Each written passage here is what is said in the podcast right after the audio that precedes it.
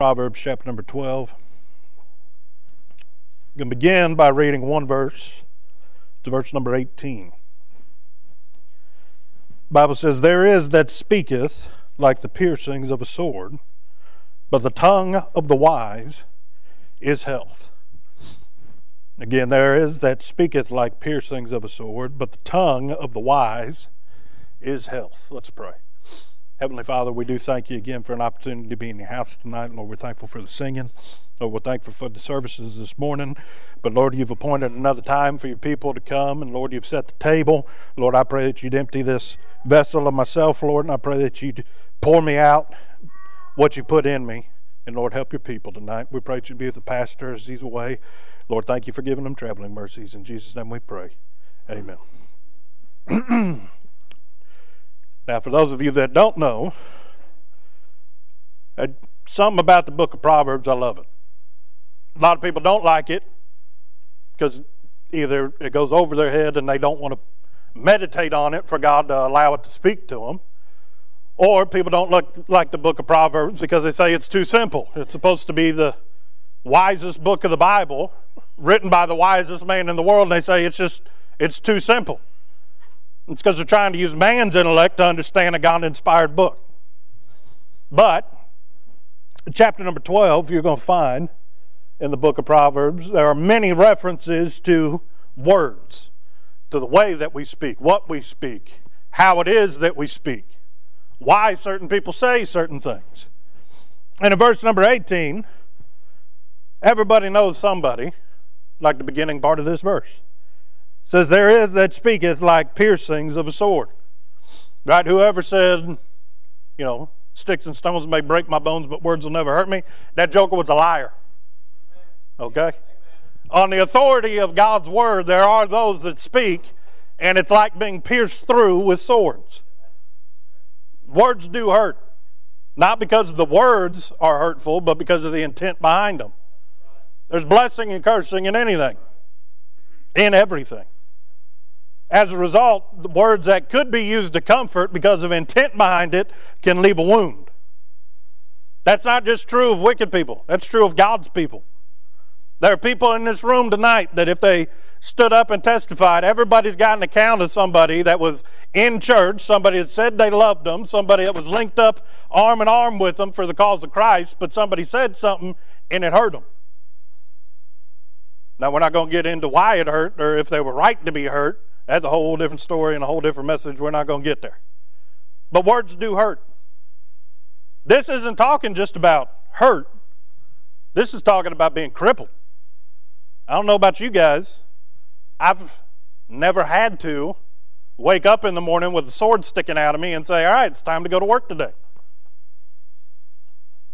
It says there is that speaketh like the piercings of a sword. You know what the pierce means? It goes all the way through. It's not stuck. They didn't poke you with it. It rained you clean through. Right? It cuts you down, in other words. Anybody ever had news delivered?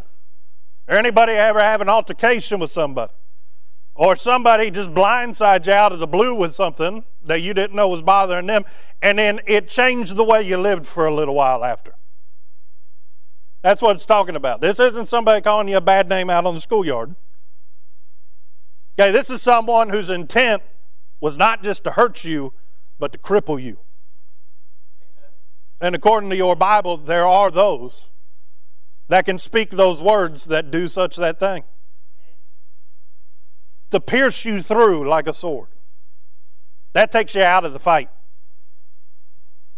Getting pierced through with a sword could change the way that you live for the rest of your life if you let those words linger. But thank the Lord for the second half of this verse. It says, But the tongue of the wise is health. Now, many a time, Solomon in the book of Proverbs uses contradictions or contrast to show you the bad of something, but also the good of something. Well, what are we discussing? We're talking about words, talking about speech, the things that we say. Just as somebody can pierce you through, cut you down with words. It says that the words of the wise are what? Health. You know what the opposite of health is? Sickness. You know what the words of a deceitful man or the words of a wicked man or the words of someone with ill intent, you know what those will cause you to get? Sick. If you dwell on the words that cause pain, pain can turn into infection real quick. If left untreated, a wound can turn into something that's more than just a little sore. It needs medical attention. Right? Thank the Lord for Neosporin. Right? Hopefully, y'all got enough common sense to know if you get a cut, you're supposed to clean it, put Neosporin on it, or some other antibiotic cream. Why? To keep it from going gangrene on you, to keep it from getting infected. Because really, the infection's not the problem. They got antibiotics and everything else for that. It's when that infection gets into your blood that it spreads to the whole body. What started with a word can soon cause your entire body to be sick, to be ill. But on the other side, the words of the wise are health. In order to give health, it means, literally, that all the work has already been done. You don't go to the doctor and they say, All right, you got to do back surgery, Brother Phil. Here's some scalpels. Good luck. Uh, thank the Lord they didn't do that for him. He's got steady hands, though. He's a welder. Right? But I can just see the scar now of you making the, the circles from a weld gun. Yeah, that would have been that would have been a sight to see. Right? If you go to the doctor and they say, all right, we've got to do this scan, there's the machine over there. Good luck. Just press that button and then run over there and get in front of it in time. That, that's, not, that's not health. What's that? That's directions. There's a whole lot of people in this world that want to give you a list of directions to solve your problem. But just like Jesus said, they're trying to help you with the mote in your eye and they got a beam sticking out of theirs. Right? Direction is not health. Health means that it's already been delivered to where the only thing that keeps it from helping somebody is receiving it. Right? If you go to the pharmacy and they give you a bottle and it says on their instructions, you've got it in your hand, all you got to do is take it. All you've got to do is follow the prescribed treatment. Well, the words of the wise, they add health to those that hear them. Just like you can tear somebody down with words, you can also build them up. The devil is all about discouragement, but yet the New Testament encourages us to do what? Edify one another, building each other up on our most holy faith. You know how you do that? Through words of wisdom. Which begs the question okay, what does wisdom mean? Biblically, what your Bible will define as wisdom is that you have a understanding or a grasp of truth. Not the truth that the world knows. Right, a couple of years ago, they, all these people coming out and saying, "Well, I'm just speaking my truth." No, there's truth, and then there's fiction. There's things that are true, and there are things that are false. Right? Truth is not up for debate. Truth's always been true, and truth will always stay true. But wisdom is more than just knowing what is true, it is having a command of what is true. Do you find it any surprise that the Bible talks about those with a hoary head or gray hair, right, are known to have greater wisdom? You know why that is? They got experience. Some things are just true. And the longer you live, the more you find out them to be more true. Not going off of that logic, but Thad should be the second wisest one in here tonight. That's to make up for the one he didn't do earlier. You're welcome. The right experience of truth. According to the world, you've got to go through a whole lot and make a whole lot of bad decisions in order to even start grasping what is wisdom. They say you can be intelligent, they say you can be smart, you can be learned, but wisdom, it takes a lifetime to develop. Not according to your Bible. If any man lack wisdom, let him ask of the Lord, which giveth unto all men liberally. You know, that means God's no respecter of person. If he gave it to Solomon, he'd give it to you. If you ask for it and you're in the position to receive it. Not so that you can pound yourself on the chest and say, I'm the wisest one that I know. What would that be? That would be ask and receive not because you ask to consume it upon your own lust. That's prideful. But if you humble yourself and say, Lord, on my own devices, I wouldn't even know which way's up. Outside of the fact that one day you came and found me, reached down into the miry clay and brought me out of where I was, I wouldn't even know that there was a better way. Why? Because we were blind in darkness. The devil in this world had hidden our condition to us. And if you humble yourself and you say, Lord, not for my sake, but for the sake of the name of your Son, for the betterment of those around me, so that I may be a better instrument and a better tool to be used. Of, I pray that you'd give me wisdom. He'll give it to you. And it doesn't just say that He'll give you some, it says that He gives all men liberally. Why would God withhold wisdom when He tells us to lean not on our own understanding? Trust in the Lord thy God with all thy heart, all thy soul, all thy mind. Lean not on your own understanding, Ask God for his wisdom. You must have wisdom in order to what? Speak words of health. Unless you've gotten truth out of this book and God's made it come alive in your heart and in your soul, you're not going to be able to use it to help somebody else. There's a bunch of jokers every Sunday, every Wednesday get up and they open a King James Bible, but they don't wield it in wisdom. They don't wield it in humility. Instead, they wield it for their own purposes, and what they do a whole lot of damage with it because they don't rightly divide the word of truth. They don't take it line upon line and precept upon precept. They preach their hobby horses.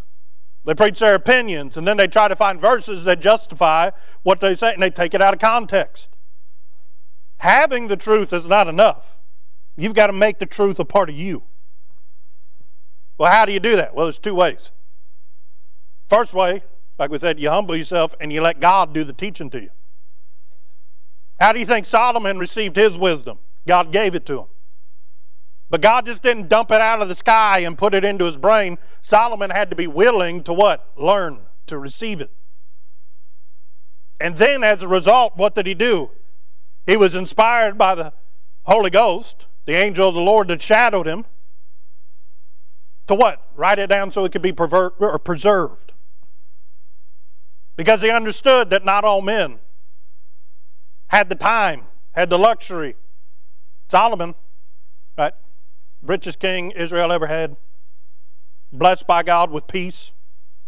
The only time that we know of in Israel's history where they weren't for a long period of time at war with other nations. Why? Because God honored the works of his father David and Solomon's obedience to try and lead God's people as an instrument of God. Why did he ask for wisdom? So that he could judge God's people correctly. Said, I don't want to judge them on what I think is right and wrong. I want to judge them on what thus saith the Lord. Where do you think he got that wisdom? He spent a whole lot of time in the tabernacle. Spent a whole lot of time in the temple. How do you say that, Brother Jordan? Because Solomon, you go read the account of the Queen Sheba. She says she tried to figure out everything. All of his servants loved him. That was weird.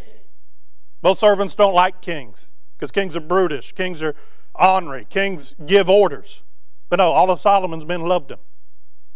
She said, What makes this guy tick? What makes him so special? Then eventually you get to where she sees him and his countenance as he walks into the temple. And she said that's when it clicked. Solomon was great because Solomon loved God. And as long as Solomon was small in his own eyes, just like his grandfather Saul, or two kings ago, Saul, not his grandfather. Saul was a great when? When he was humble. The moment that you stop being humble, you don't possess wisdom anymore, you possess opinions. When you think you've got it figured out, you don't have it figured out. A man thinketh he stand, let him take heed lest what? He fall. So these words that are health, what are the prerequisites? You gotta be wise. But you can't be wise without what? Being humble. And even if you're humble, you can't receive the wisdom unless what? You're studious about the things of God. But if you pass all those prerequisites, and God does give you a little gleaning of wisdom, you can speak health to other people. Your very words may be the thing that keeps somebody going. Not because of yours, but because God put them in your heart. You're just relaying the message. Not because you have great wisdom, but because God's wisdom is far above our own. We understand in part. We see in part through the Word of God, but God knows things that you can never know. God knows the groanings and utterings in a person's soul that they can't even put words to. And if He lays it on your heart to say something, just go back a few chapters and see how valuable a word fitly spoken is. Well, it says, verse number 18, but the tongue of the wise is health. So, with the Lord's help tonight, what we're going to teach on is speaking healthy. Speaking healthy. There are many different ways that what you say, if tempered with wisdom and with the knowledge of God, can actually be health to somebody else. One, it has to do with delivery. No one ever helped anybody without being sincere. Sincerity is key. You can't put up a front and then try to help somebody. You can't try to make it look like you've got all of life's answers because usually that turns people off. Nobody likes to know it all. I had to learn that the hard way. That's why Jordan's still single.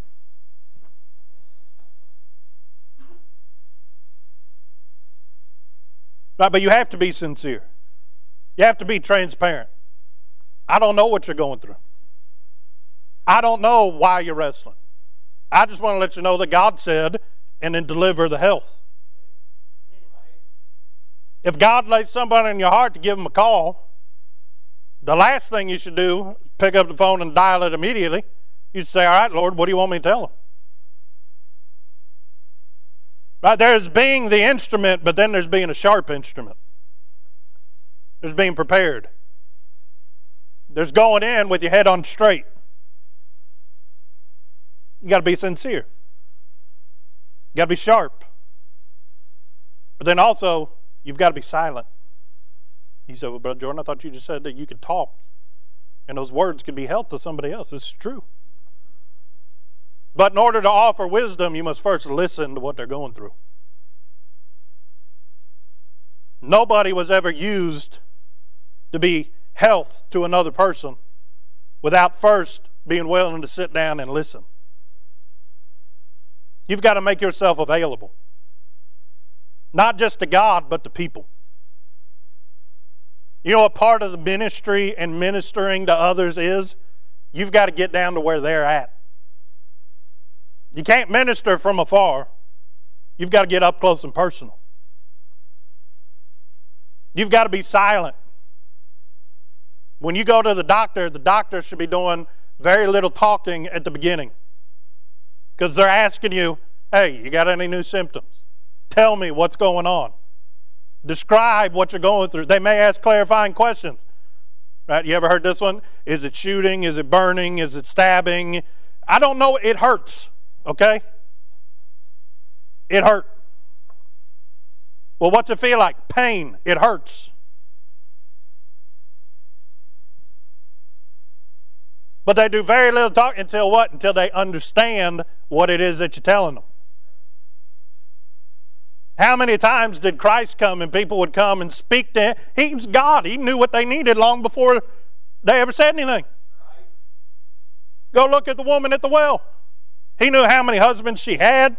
The one that she was with, wasn't he knew all that before she even picked up her water pot to come to the well. Yet he said, I must needs go through Samaria. And he gets there, and what's he do? He sits down on the well. He says, She's coming this way. I'm going to wait on her. Then, knowing that she wouldn't start the conversation because she knew that he was a Jew by the way he was dressed. What he looked like? He looked like a holy man, looked like a rabbi. So he starts the conversation because he knew that she wouldn't. And then what? Then he asks her questions. He listens to her responses. Yeah, he was God. He knew the conversation in infinity past. Knew exactly what she was going to say and what he was going to say back. But what did he do? He let her open up to him. You can't speak to somebody's ears that are stopped up. Sometimes before you can speak health to somebody, you've got to sit down and show them that you're a friend. That you're not somebody there for your own gain. You're not somebody there for selfish reasons. You're not trying to get a kickback or try to get money. Here, I've got this program that'll help you. It's only going to cost $25,000. I accept cash or check. You've got to be sincere, but sometimes you got to be you got to be silent. But then finally, you've got to be sensitive to what the Holy Ghost those words that you're saying, if you're trying to figure out what to say, you're going to say the wrong thing. It may be true, may be right, may be correct, but it may not be what God wanted you to say. Right? There's doing things God's way, and then there's every other way. You know why so many so called churches have a bad reputation? Because they say, Thus saith the Lord, and the Lord hath not said. They say something that they've heard is true. They may even believe it's true, but they don't have wisdom on it. Why? Because they're just talking heads, they're puppets. You can't go and repeat everything that the preacher said to somebody the next day and expect it to help them. God may use what you heard at church yesterday or on Wednesday or when you was listening to YouTube or when you took out an old CD or some of y'all still got 8-track players, I'm sure. I don't think we got preaching tapes on the 8-track from here, but I know we got cassettes from way back in the day. You go back, oh, that's good. I want to tell somebody about that. The desire to do it is good. The desire to help is good. But you also have to understand that everything has to be done according to God's timing. You want to be a help to somebody, learn how to be sensitive to the Holy Ghost. When He says speak, speak. And when He says shut up, shut up. When He says don't say what you're just thinking, say this. Don't say it and then go back and tag on whatever you wanted to say before. Be sensitive to God's direction. And if you do those things, you can be health to somebody. What healthier words are there to be spoken than the gospel? Than the words of salvation? You want health? I'll do you better. How about life, joy, and peace? It's called Jesus. Right, speaking words of health to somebody. Spiritual health, that's the best thing you can ever give them.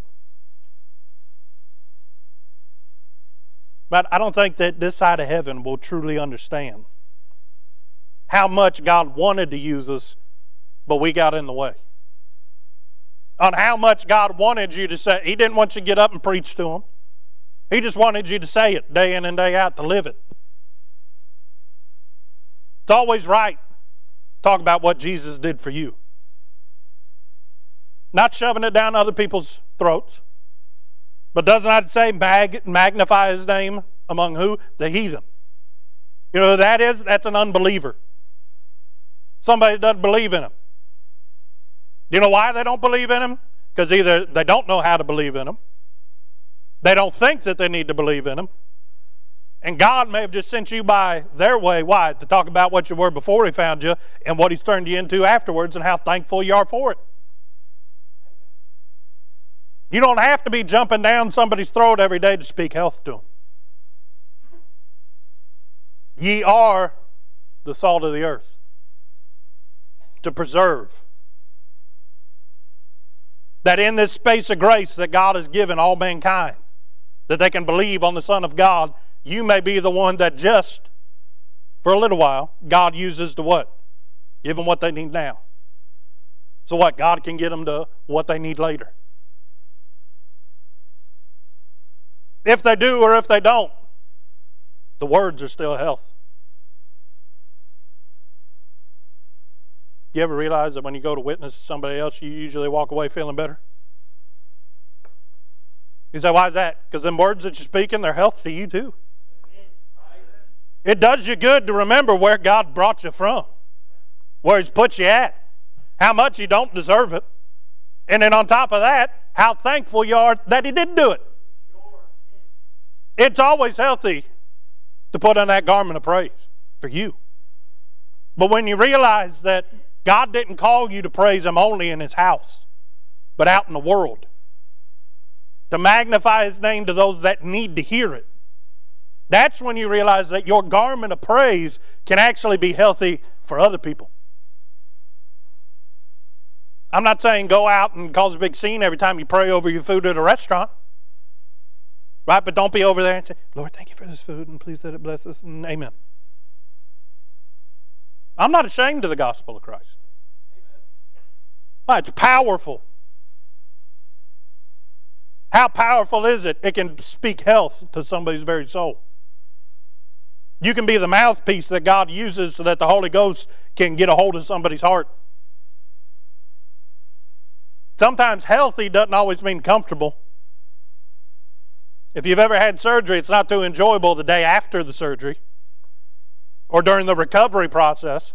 But what was it? It was health unto you. You were better in the long run. The only reason conviction hurts is because people are stubborn. I truly believe that. The word conviction means that God's trying to convince you of something. You know why you don't believe it? Because you're full of pride, you're full of self, and you don't want to admit that you're wrong and God's right. Conviction doesn't hurt if you just say, Yes, Lord. Conviction's not a problem.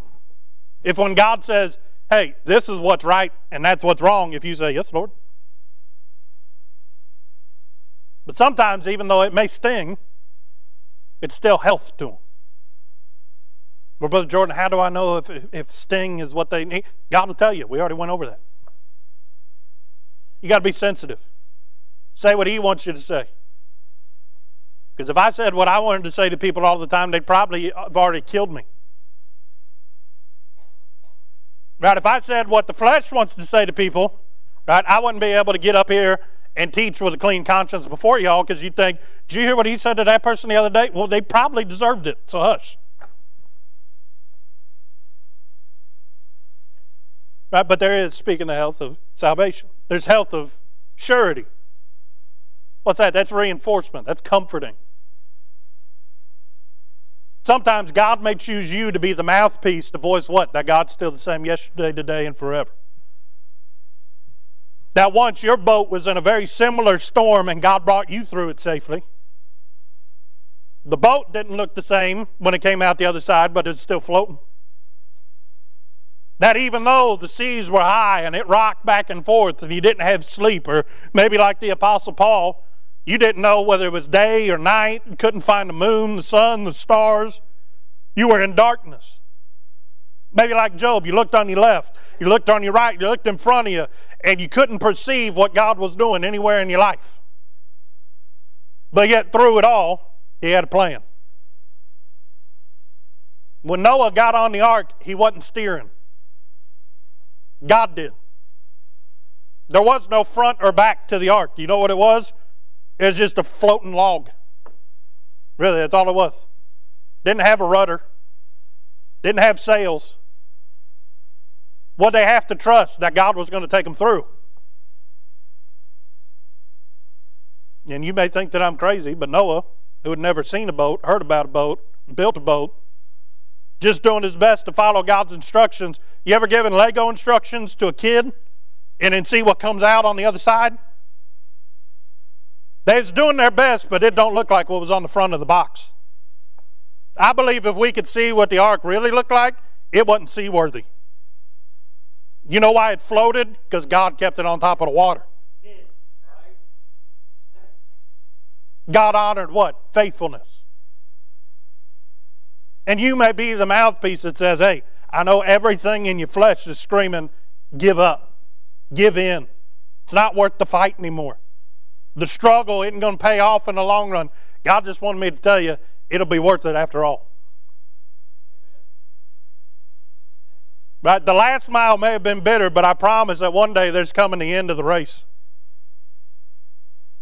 And that when you cross the finish line, it really will be worth it all. When what? When we see Him. They just sang about it. There's a brighter day coming. Not just because we get to see Him, but because we get to be reunited with those that we love the Lord with along the way. But not just words of surety, not just words of salvation. Sometimes you may be the mouthpiece for words of safety. What are you saying, Brother Jordan? No, if you're anything like me, most of the time, by the time you get through a work week, you feel like just batting up the hatches, right? Going into a bunker somewhere and then staying there until Sunday morning. Then Sunday afternoon, going back to the bunker. Then Sunday night after church, going back to the bunker. And you don't want to come out on Monday morning. Right? We all got to face the world. We all got to face our own flesh. We all got to face those things that we wrestle against which is not flesh and blood. It's against principalities, it's against powers, spiritual wickedness in high places. What are you wrestling against? You're wrestling against the oppressive nature of the devil and what the influence he's had on this world. And it's a fight. That's why God gave you the whole armor of God. He knew you needed it. But every now and then, somebody just may need someone to come along, put their arm over their shoulders, and say, hey, for a while, just take a seat. God wanted me to come along and let you know that everything you're doing is right. And the only reason that I'm not tired right now is because somebody came by my way, gave me some Gatorade, some sugary protein snacks, some trail mix. Maybe that's what it was. Right? God sent somebody my way to speak words of encouragement to me. So for a while, just sit behind me. I'll stand here and I'll take what it is. You're not safe because of me. You're safe because God's got a hedge about you. You're safe because God doesn't let it get to you unless it goes through His hand and the Father's hand first. But for a while, let me bear your burden for you. Everything's safe, everything's all right. Just take some time to relax, to recuperate. You may be the mouthpiece that God uses to get their minds off of their problems and get the answer or get their eyes back onto the person that has the solution to their problems. You know why burdens get heavy? Because they're heavy. They don't call it a burden unless it requires effort to bear it. Otherwise, it's just it's nothing. You know why burdens get heavy? Because they mean something to you. They're important to you. And sometimes when you are feel like you're holding on by the last string of the last rope that you got. You feel like those burdens are going to crush you. But because they're so important to you, you know that you're not going to let go of them. Because those burdens have faces and names and they have souls attached to them. You're not going to drop the burden. So every now and then, God just sends somebody by that says, for a while, just sit here somewhere safe. He puts you in a cleft and he puts his hand over top of you. Where does he set you? He puts you on the rock. And he sends a partner to come by your way a Barnabas, a Silas, a co worker, co laborer in Christ. To do what? Just to let you know everything's still safe. You can sit down and these burdens aren't going to drop. First off, God's got them. But for a while, I'll take the burden. But what, what do you get out of it? I don't get anything out of it. It's for you. Because God wants you to know everything's still safe and sound. Weather's fine in heaven. You're still on the winning side. And just to remind you that these burdens are worth carrying. But you just needed a little space to what? Get your legs back up underneath of you. Catch your breath. Take a nap. Did not Jesus take his disciples into a desert place to separate for a season? Why? So that one, they could recover from what they just did, but to prepare for what was coming. Because I don't find after Jesus ascends into heaven that they took time off. You know where I find they're at? They're in the upper room. They're putting in labor on their face before God every day, getting into one accord. Why? Waiting for the Holy Ghost to come as He was promised. And then once He shows up, I see that they hit the ground running. We can do all things through Christ, which strengthens us. But every now and then, Christ wants you to take a seat, take a rest, and you may have the words of safety for somebody else. Nothing else is going to go wrong. It's okay. The world's not on your shoulders, the world's under his feet.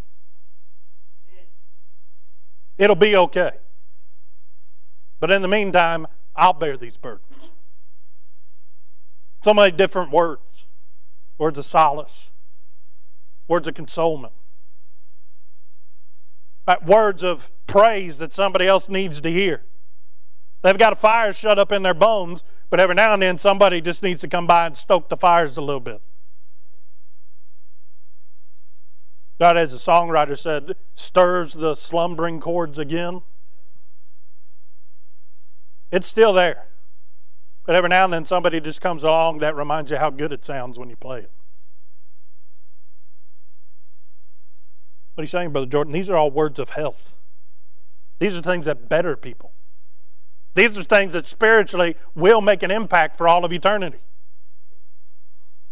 Your words won't pierce them, it'll patch them back together.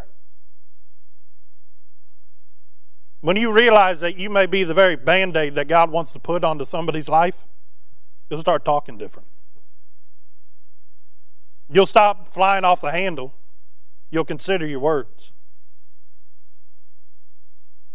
I mean, just go back to verse number 30 of chapter number 11. The fruit of the righteous is a tree of life.